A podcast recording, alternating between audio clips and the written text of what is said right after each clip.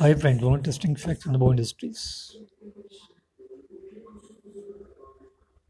दो बहनें कृष्णा मल्होत्रा और उमा मल्होत्रा और इनके भाई। एक राजेंद्र नाथ मल्होत्रा जो फ़िल्मों में कॉमेडियन का रोल करते क्या करते थे? दूसरे प्रेमनाथ। जो खलनायक और चरित्र अभिनेता भी थे, और तीसरे नरेंद्र नाथ वो खलनायक की भूमिका में पिक्चरों में काम किया करते थे। लेकिन क्या आप जानते हैं, कृष्ण मल्होत्रा की मैरिज अपने समय के बहुत बड़े शोमैन राज कपूर से हुई।